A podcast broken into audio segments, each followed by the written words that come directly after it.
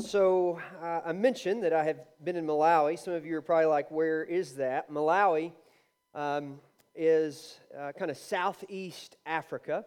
It's uh, Tanzania, Tanzania to the, to the north, uh, Zambia to the west, and then it's kind of surrounded at the, on, the, on the east and around the bottom by Mozambique. And so it is a, a kind of a small country, but it is a very populated country. And so um, anywhere I, I went, it, it, may look like, oh, there's nobody around. And then the next thing you know, there comes somebody. And you're like, oh, there's people here. Uh, there are people everywhere. And it's a lot of uh, small villages. And in those villages, uh, most people live in these kind of small, um, handmade kind of brick houses, a lot of them dirt floors, uh, tin roof, maybe even some straw straw roofs. And um, man, the, the average person in Malawi lives on two to three dollars a day. Um, and so it, it's a it's you know it's a interesting country and um, it's it's nine hours ahead. So right now my stomach is saying it's dinner time. And so I'm hungry. And so if I steal your food and eat it, my apologies. But I'm like like rabid hungry. And man, um, I haven't slept well.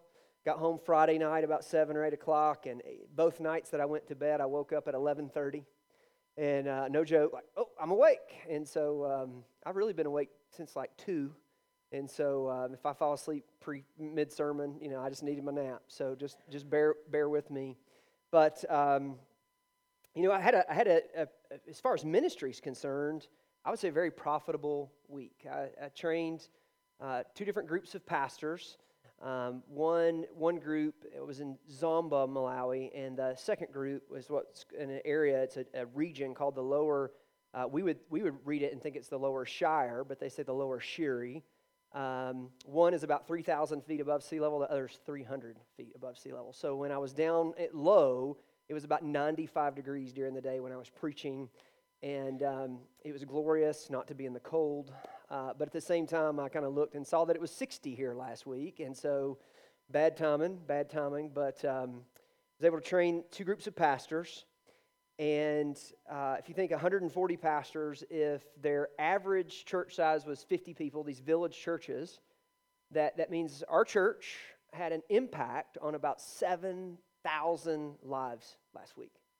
That's the, be- the beauty of multiplication, right? And so I went and I taught discipleship. Um, and some of the same stuff that I teach here in our servant leadership cohort, some of the same stuff that Jason taught last week in Discipleship 101 and, and 201.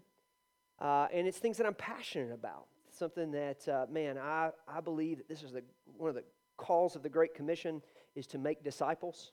Um, and so it was good to be there. But, but if, if you followed along, and some of you are friends, friends with me on Facebook or Instagram, and you saw it, you saw the highlight reel, right? That's what we put on social media. We put the highlight reel. And there are parts of the trip that were hard and parts that were not comfortable by any stretch of the imagination. And, uh, and you know, I, am like this uh, uh, guy who I can handle uh, rough circumstances as long as my wife is close by. You know, like I'm, and uh, my wife and my kids, and like they're not there, and I'm trying to FaceTime with them I'm having to get up at 4.30 in the morning at 5 so that I can uh, FaceTime with them a few minutes before they go to bed. And then at 4 o'clock in the afternoon for a few minutes at 7 a.m. here when they're getting ready to go to school, you know. And, man, there's, there's sleep issues. Uh, there's heat issues. There's food issues that cause stomach issues that cause other issues, right? You know, there's like things that just aren't comfortable. There's hard realities to deal with when you're when you are coming from this cushy uh, place in the Western world and you're seeing hard life, you know, there's like a there's a toll that that takes on you, right? And so, man, um, missions aren't easy. But you know what's way way harder than doing a short term mission trip? Long term missions, right? And so I, I sat with my college buddy Josh Hutchins and his wife Stacy this week, and I think a, a huge part of my ministry this week was to them. And I sat around their dinner, dinner table for an hour and a half, two hours each night, just talking to them about the hardships that they face uh, weekly. Um, their oldest son uh, turned 15 last week when I was there. Uh, precious young man, his name is Jude, but he's, he's autistic and nonverbal. and uh, he's grown up into a strong man. And a lot of times he, he um, for, for whatever reason, you know, he loses control. And they've got four other kids. Uh, they've got kids, adopted kids, kids with needs. And man, life is tough. Life is hard. So hard that, that um, I knew this going in. It wasn't news that was broken to me there, but they're coming home from the mission field. Uh, they're, the needs of their family have to be trumped by the needs of the, uh, the, the needs of the mission are trumped by the needs of their family. And so, man, they, it's very clear that they need to come home. It's what's best for their family. And so, as we sat there and kind of debriefed all the different things that they're going through and have gone through, and, and, and, and we sat there and we walked through how hard it is to be in a place that's not your culture. Man, when I would r- go running, uh, um, everybody's looking at you, everybody's staring at you, and they look at me and they go, Azunga, which means white man. And they kind of laugh, and kids would run beside me, and people laugh at me. But when Stacy goes out, when Stacy goes running, that's not the look that she gets at all, right? It's, it's maybe they laugh at a, laugh at a man, but that's not how they look at a woman. And so, even fitting in in the, the culture and being there, there's things that are that are hard about it. There's things that are hard when you know when you've uprooted your support system when you're living in a culture that doesn't understand you, that thinks you're an, an outsider, it's not, it's not easy. You know, look at cross cultural missions and go, oh man, planting churches in North America, that's easy. Well, that'd be a lie too. Because planting churches, though it's not cross cultural, there's, there's, a, there's something hard about planting churches. And I look at our team that's in Durango and I look at some of the stuff that they've gone through and the battles that they have to fight reminds me of the early days here when we planted a little over five years ago, and you're going, why would anybody do this? Why would, why would Josh and Stacy pack up their, their family of seven and move across the other side of the world? Why would people pack up their comfortable life and, and go, to the, go to the 1040 window, to go to dangerous places? Why would somebody leave and move to, to start something new, to take a risk. You know that when you plant a church, there's basically a 90% failure rate. Who, who signs up for something with a 90% failure rate? Why would we do it? Well, it's pretty simple, actually. Because Jesus said so. Because the one who has all the authority said so. Today, as we open up God's Word, this is what I want you to see. This is the big truth that I want you to see. And notice that this is a line from the Great Commission, Matthew 28. All authority in heaven and on earth belongs to Jesus. All authority in heaven and on earth belongs to Jesus. Last week, uh, Brandon um, preached the, the story of the triumphal entry uh, the entry into um, Jerusalem. This is Jesus' last week of life. What we read today, verses 45 and 40, 46, we, we see from the other Gospels, it's pretty clear this happened on Monday. The other verses we'll read, 47 through 2018, happen on Tuesday. And as he's challenged, as they've had this triumphal entry, and people have cried out, Hosanna, Hosanna, blessed is he who's come in the name of the Lord. As they've quoted Psalm 118, um, what we see is that the leaders, the scribes, the, uh, the, the Pharisees, the elders, they do not like what is happening because their authority is being challenged. So, this is a long story. I want you to put your eyes on the text. I want you to follow along on the screen if you don't have a Bible and take your mind and put it on the story as we read it. And he entered the temple and began to drive out those who sold, saying to them, It is written, My house shall be a house of prayer, but you've made it a den of robbers. He was teaching daily in the temple. The chief priests and the scribes and the principal men of the people were seeking to destroy him, but they did not find anything that they could do for all the people were hanging on his words. One day, as Jesus was teaching the people in the temple and preaching the gospel, the chief priest and the scribes with the elders came up and said to him, Tell us, by what authority you do these things, or who it is that gave you this authority? He answered them, I also will ask you a question. Now tell me, was this the baptism of John from heaven or from man? They discussed it uh, with one another, saying, If we say from heaven, he will say, Why did you not believe him? But if we say from man, all the people will stone us to death, for they are convinced that John was a prophet. So they answered, They did not know where it came from.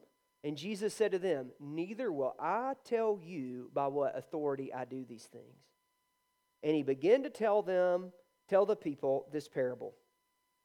A man planted a vineyard and let out to tenants and went into another country for a long while. When the time came, he sent a servant to the tenants so they would give him some of the fruit of the vineyard. But the tenants beat him and sent him away empty handed. And he sent another servant, but they also beat and treated him shamefully and sent him away empty handed. And he sent yet a third. This one also they wounded and cast out. Then the owner of the vineyard said, What shall I do? I will send my beloved son. Perhaps they will respect him. But when the tenants saw him, they said to themselves, This is the heir. Let us kill him so that the inheritance may be ours. And they threw him out of the vineyard and killed him. What then will the owner of the vineyard do to them? He will come and destroy those tenants and give the vineyards to others. When they heard this, they said, Surely not. But he looked directly at them and said, What then is this that it is written? The stone that the builders are rejected has become the cornerstone. Everyone who falls on that stone will be broken to pieces, and when it falls on anyone, it will crush him. All right, so let's jump back up to 45 and let's begin to take this apart. And so he enters the temple. He's come into Jerusalem. He's come down the Temple Mount there. He's entered Jerusalem, and he walks up to the temple and it says they drive out those who sold. Now, I'll explain that further in a minute. What, what was going on here? What does that mean that he drove out those who sold? He drives out those who sold. He takes this action, and then he says, It is written, and he quotes Isaiah 56 7, My house shall be a house of prayer. In Jeremiah 7 11, but you have made it a den of robbers. These were two prophecies that had been fulfilled and here he quotes it to him. This is like this is like he is waving his flag. He is telling that he, this is here I, this is what i'm to do and he's planting it in the ground. And so here's what i want you to see. Here's my first big idea is that jesus has authority over how we worship. Jesus has authority over how we worship. Now mark and matthew both tell this story the same story at the same time and they give a little more detail. Uh, uh Luke isn't interested in the details here, but like there was a bit of a rumble here, and let's go read it. Let's go read read read Mark. Uh, Mark 11, verse 15 through 17. And they came to Jerusalem, and he entered the temple, and he began to drive out those who sold and those who bought in the temple. And he overturned the tables of money uh, changers and the seats of those who sold pigeons, and he would not allow anyone to carry anything through the temple. And he was teaching them and saying to them, It is not written. Is it not written, My house shall be called a house of prayer for all the nations, but you have made it a den of robbers? So let me, let me explain what's happening here. So, uh, man, uh, the, the, com- the commands of God were that the, the Jewish people were to come to Jerusalem three different times throughout the year. And when they would come, they were coming to uh, do a few different things. They would come certain weeks. This is Passover. This is Passover week. This is a time when they would come to celebrate the Passover. It happened other times, but they're coming. And what they're going to do when they're there is they're going to make sacrifices, and they're going to pay their temple tax. And so there had been a there had been a temple tax in, instituted and so they're going to pay a temple tax and they're going to uh, make these sacrifices. Well, um, here's the thing if you're coming from a long way away and, and you're coming to make this, this sacrifice, you're coming to make your, uh, your, your tithe, if you will, you're bringing your first fruits. And so for this particular sacrifice, it needed to be um, uh, a pair of turtle doves, uh, substituted for pigeons here, Uh, it needed to be a, a lamb, a, a lamb, a spotless lamb, um, or it could be an oxen. And so that that was the things. And so, you know, basically, like within their own little kind of like seeker sensitive movement, like, hey, let's make this easy for you. Um, you can just buy them here, right? What if people didn't have to travel with them, and we could just like bring in them? They could they could buy their their turtle doves here. We'll just get some pigeons and. Um, uh, maybe a, a, sheep or ox and whatever they need to do they can they can do it here we'll make it we'll make it easier they don't have to travel with it also um, they, they pay their temple tax. And so, since we li- kind of live in a Roman society, uh, guess what coins weren't um, allowed? You weren't allowed to pay the temple tax with. Do you know who was on the coin? We'll learn that next week. But uh, uh, render to Caesar what is Caesar's, right? Caesar was on the coin, and it was a graven image of a man, and you couldn't pay the temple tax with that graven image. So there were money changers. They would take your, they would take the Roman coin, and they would turn it into um, a, a, coin that they could pay the temple tax with, a, a, a older form of payment. Um, last week, when I was when I was traveling, uh, everywhere, all three airports that I was in, I saw I saw this. You know, so I, I, went out about in Frankfurt, Germany for I had a long layover. I went exploring in Frankfurt, had a brat. It was, it was okay. It was all right. Um, got a really funny story. I got a really good sermon illustration I've been holding on to later. Boom, it was a good one. Uh, happened to me. It's really good. Um, but I, on the way out, I, this is what I saw. I saw I saw money changers, right? And this is what they'll do They'll, they, would, they would take my dollars and they would turn them into euros. And when I came back, they would take my euros and turn them into American dollars, right? Everybody's traveled internationally, you've seen that. So here's the deal if I took $100 and I, I gave it to that money changer, uh, they would give me a certain amount of euros. And if I went out and I didn't spend a single euro and I came back and I gave them, I gave them those euros back and changed it back, I would end up with about 80 American dollars. Like, what do you mean? How would that happen? Because they take a cut right? That's how money changers work. They, they, they're processing, they're charging you some big processing fees. And so that's what was happening. And so at the temple, in what is known as, is more than likely, this was in what, what they call the Gentile court.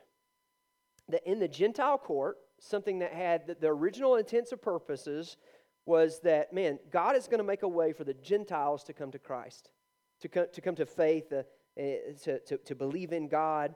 Um, uh, to, to be saved. And so, you know, you see God's chosen people, the Israelites, the Jewish people, but He made a way for the Gentiles to be grafted in. And so, if they were going to do it, they had to come through the Gentile court. Well, now, uh, in order to make money, uh, the, the, the chief priest have figured out hey, we're going to let these Gentiles come in, sell and make a profit, do all the dirty work, and we'll just charge them a fee, and it'll make us more money.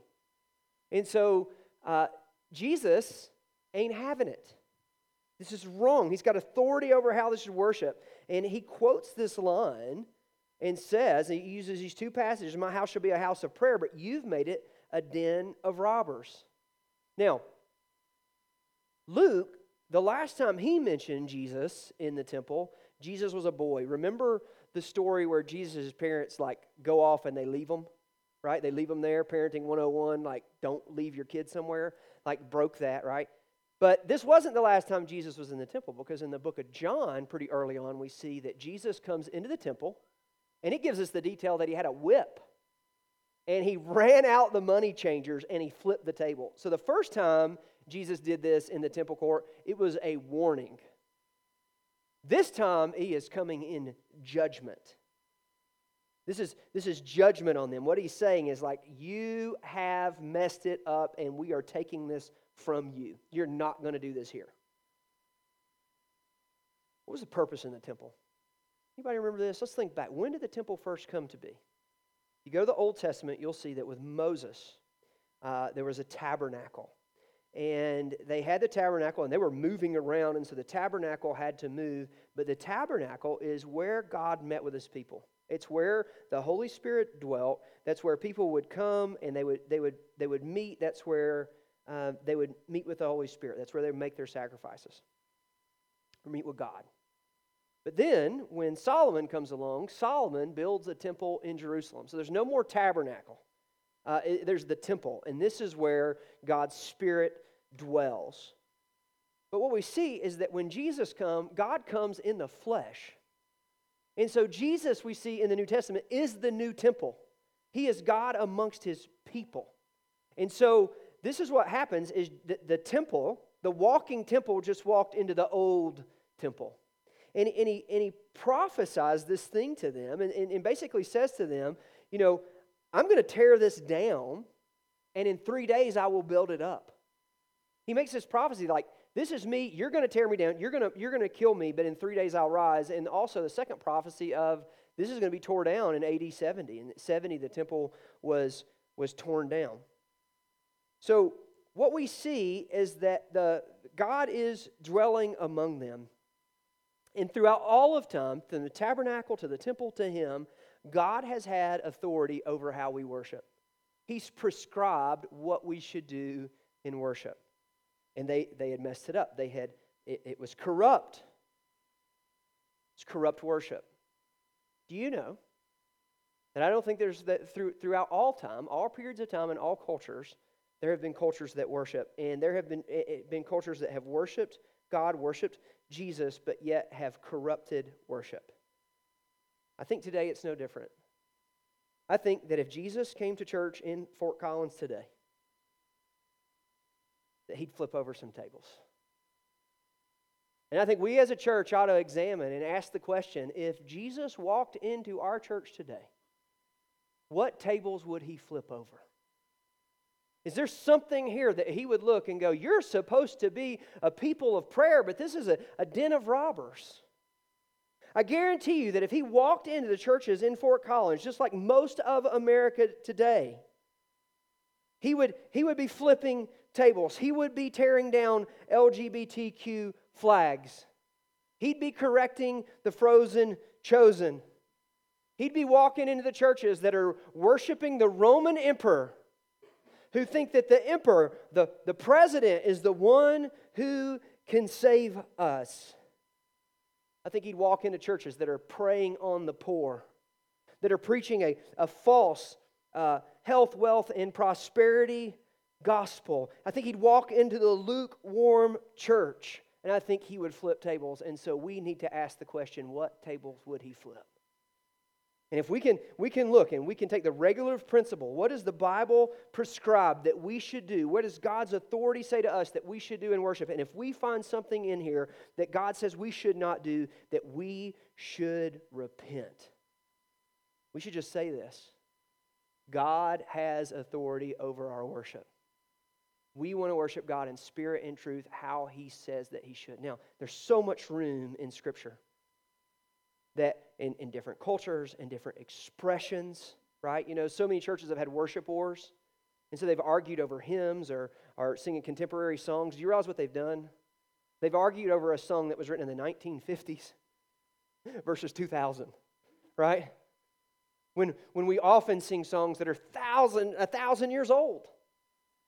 And so we need to make sure, like, are we, are we a word centered church? Are we a church that prays? Are we a church that is faithful to gather? Do we lift holy hands? Are we doing the things that the Bible says that we ought to do as a church? We need to submit and say God has authority over our worship. Here's why. Verse 47 He was teaching daily in the temple. This is what he was doing in his, his final week. He goes to the temple, he's making this bold move. The chief priest and scribes and the principal men of the people were seeking to destroy him. They wanted him dead. Their authority was being challenged, but they did not find anything they could do, for all the people were hanging on his words. Here's the next big idea is that Jesus' words are authoritative. This is not a, a, a new thought. Uh, matter of fact, all the Gospels say this. Luke said it in chapter 4, verse 32. He says this, and they were astonished at his teaching, for his words possessed authority. That's that's different than these teachers. The, the, the other teachers who were teaching and their words had no authority, they had no weight to them, they weren't authoritative. And so Jesus' words had power to them, they had, they had meaning. His word is authoritative. So we should look and go, man, uh, are his words authoritative? If Jesus is Lord, if Jesus is who he says he is, if he is God of the universe, the creator and sustainer of all things, if he breathed breath into the earth, if he spoke us into existence, then his words have authority. Some of you may be, may, be here today, and, and, and, you know you're here out of habit, routine. Somebody drugged you here, um, whatever whatever the reason is. But you struggle with the authority of Jesus' words. I have a challenge for you. Read one of the Gospels. Pick Matthew, Mark, Luke, or John. I, I would suggest John. We've been in Luke. Matthew's long. Mark's kind of in the middle. I'd go with John. Pick the book of John and read it. And hear what, what Jesus is te- what teaches and, and, and ask God. Just pray this prayer. God, if this is real, show this to me. If, if you have authority in your words, God, reveal that you reveal the authority of your words to me. Because this is what I think you'll find. I think you'll find that what Jesus taught will change your life. That it's changed the world and that it will change your life. Here's something else that I believe. Paul said, all scripture, he told Timothy this, all scripture is profitable for teaching, for, uh, for rebuke, for correct, for training in righteousness. I believe that the whole of the Bible is authoritative. I believe it's all God's word, inspired uh, through the different authors, the prophets, inspired by the Holy Spirit. I think that Jesus, when we see Jesus' example, Jesus so often leans back into the Old Testament. He makes the Old Testament come to life in the New Testament. And so, uh, in Jesus' coming, he didn't do away with the Old Testament, but we understand the Old Testament through the New Testament. And so, that this is authoritative. And so, if this says something is bad, we as people who say we believe in Jesus ought to go, that's bad. If he says that's not good for us, we should go, facts. Not good for us, right? If he says we should do that, I believe we should do that. And so if I'm going, okay, he says to love my enemy, but I really don't want to love my enemy. He says I should forgive, but I really don't want to forgive. I think he's right. His words are authoritative. They're right. They're, they're, they're good. I think we should submit to them. And so I just challenge you pick up the Bible, read it. Verse 20. One day, as Jesus was teaching the people in the temple and preaching the gospel, the chief priests and the scribes with the elders came up and said to him, Tell us, by what authority do you do these things, or who it is that gave you this authority? Now, you can, you can hear their motive. You don't have to read into this to hear their motive. They do not like what they're saying. So they're saying, you know, who died and made you in charge? That's what they're saying. Who died and made you in charge? How, who do you think you are coming up in here doing that? How do you get to run them out? How do you get to preach these things?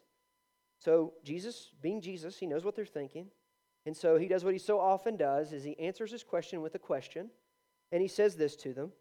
I'll also, I'll ask you a question. Now tell me, was the baptism of John from heaven or from man?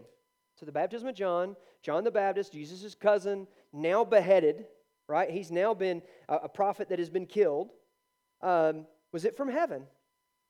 And so they pull aside, they have a side conversation, and they discussed it with one another. They said, If we say from heaven, he will say, Then why did you not believe him? Because obviously they didn't believe John. John had prophesied in his coming, he had told them the Messiah is coming, he had told them who Jesus was, right? So why didn't you believe him? But if we say from man, all the people will stone us to death, for they are convinced that John was a prophet. So here's their answer. We don't know where they came from. It was an intellectually, an intellectually dishonest answer. Because they didn't believe it, right? So this was, this was them curving it to, to, to keep the people at bay and to keep power. And so Jesus says to them, Neither will I tell you by what authority I do these things. And so here's my next big idea that I want to share with you worldly leaders have no authority over Jesus. Worldly leaders have no authority over Jesus. That the council that came forth, it was known as the Sanhedrin Council. It was the chief priests, the scribes, and the elders. It was made up of Israelite Pharisees and Israelite Sadducees. And so these were the men who were in control. These were the men who had power. And what is clear here is that they feared man, but had no fear of God. They feared man. They didn't want to make, didn't want to make them upset if they answered wrong, and the people, they're like, well, they might stone us. But they had no fear of God. They were willing to do whatever they must do to stay in power. And I'll tell you this, man, if you examine worldly leaders today, this is what they do. They will appease the people. They will say what they want, think they want their people to, to do to keep their constituents uh, pleased, to keep those who, who would keep them in power pleased. And our world today makes a lot, our leaders make a lot of decisions. They do a lot of things that are displeasing to God. And they have no authority over Jesus.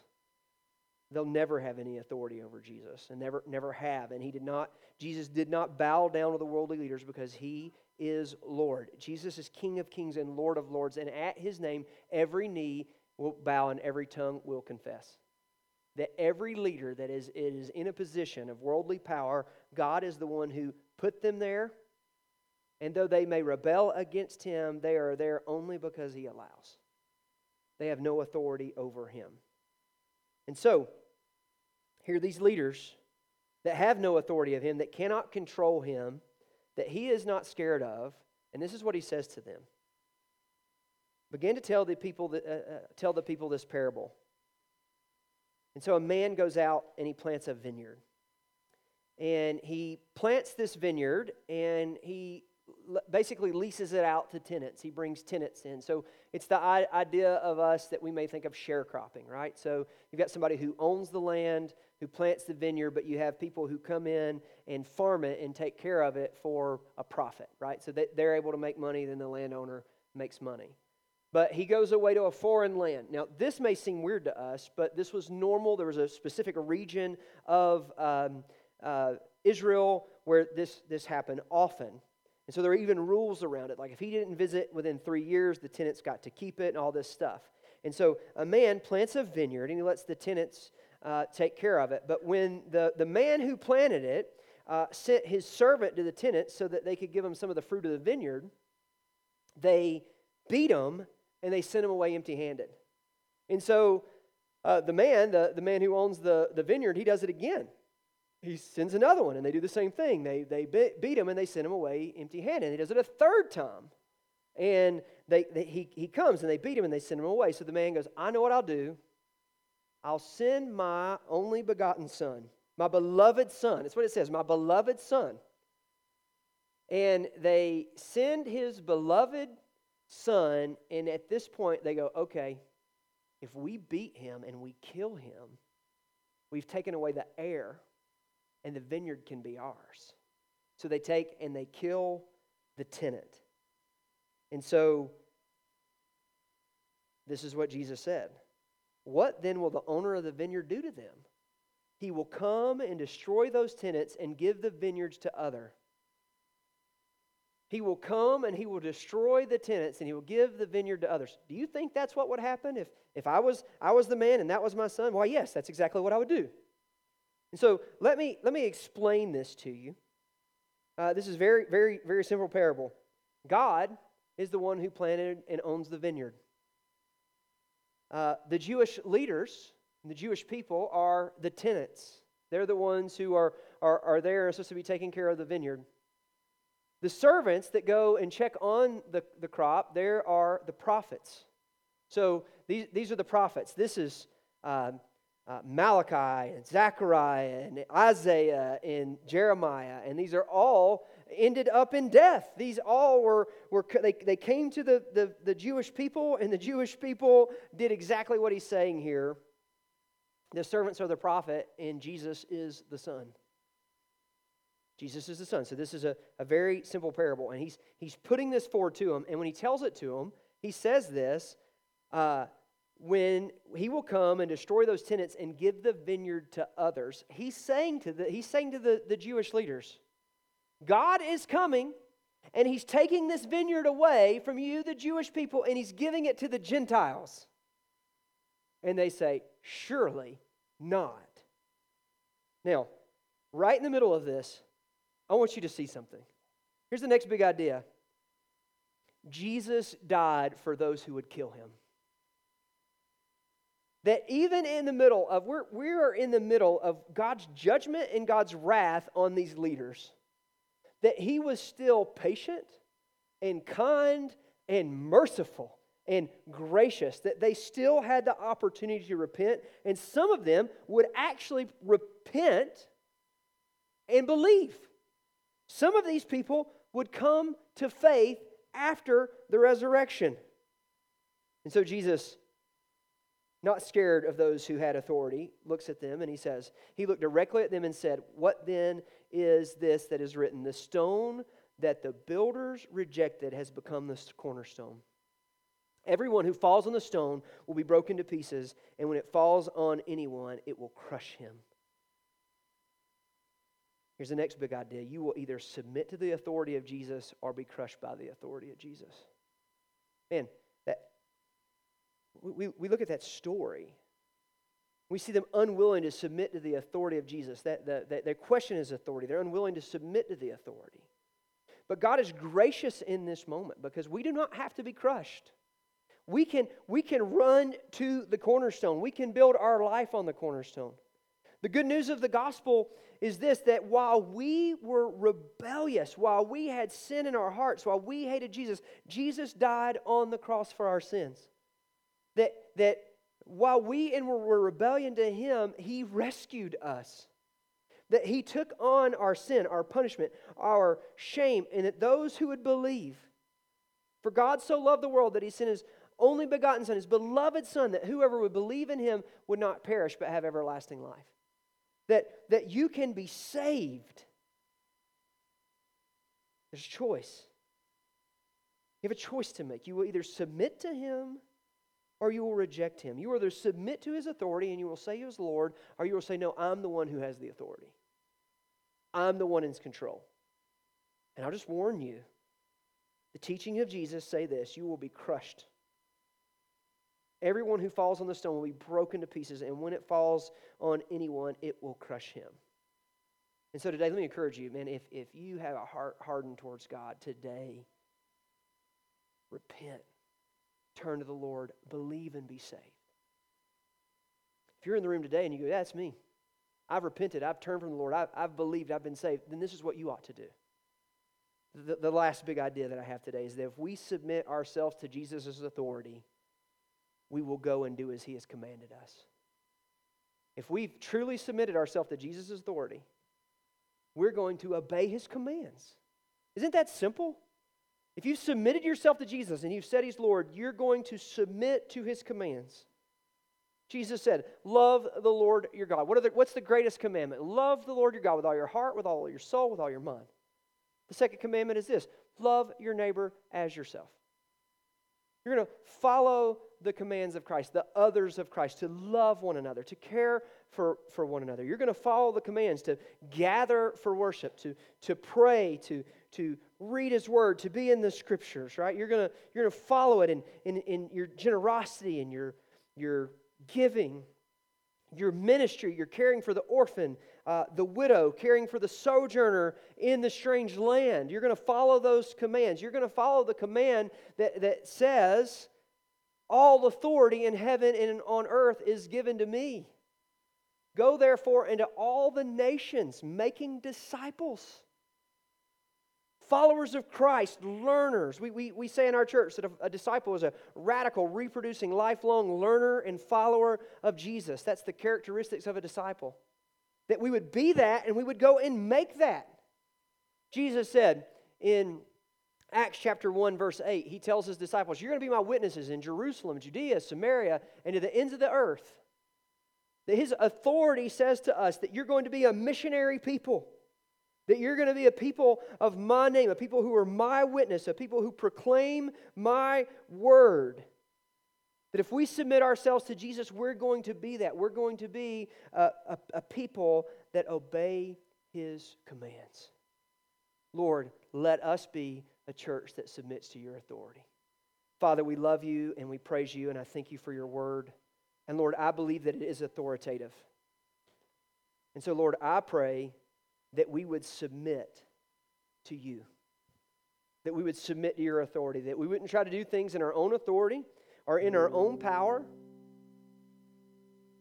but we look to your word. Lord, I, I pray that we would be people who look to your word and accept it as truth. That we don't go through picking out the things that we like and don't like. That we would look to it, we would seek to understand it, we would seek its counsel, would seek it as truth, Lord, that we would be a people that say, Your word is a lamp unto my feet and a light unto my path. That we would hide your word in our hearts, that we would not sin against you. Lord, today I pray that today would be a day of salvation. That today that you would move in works and hearts of people in this room, that they would submit to you as Lord, that they would submit under your authority. And Lord, I pray that it would be a day of obedience for your people, that we would follow your commands. Lord, we love you and we praise you. Jesus' name, amen. Let's stand and sing a song of response.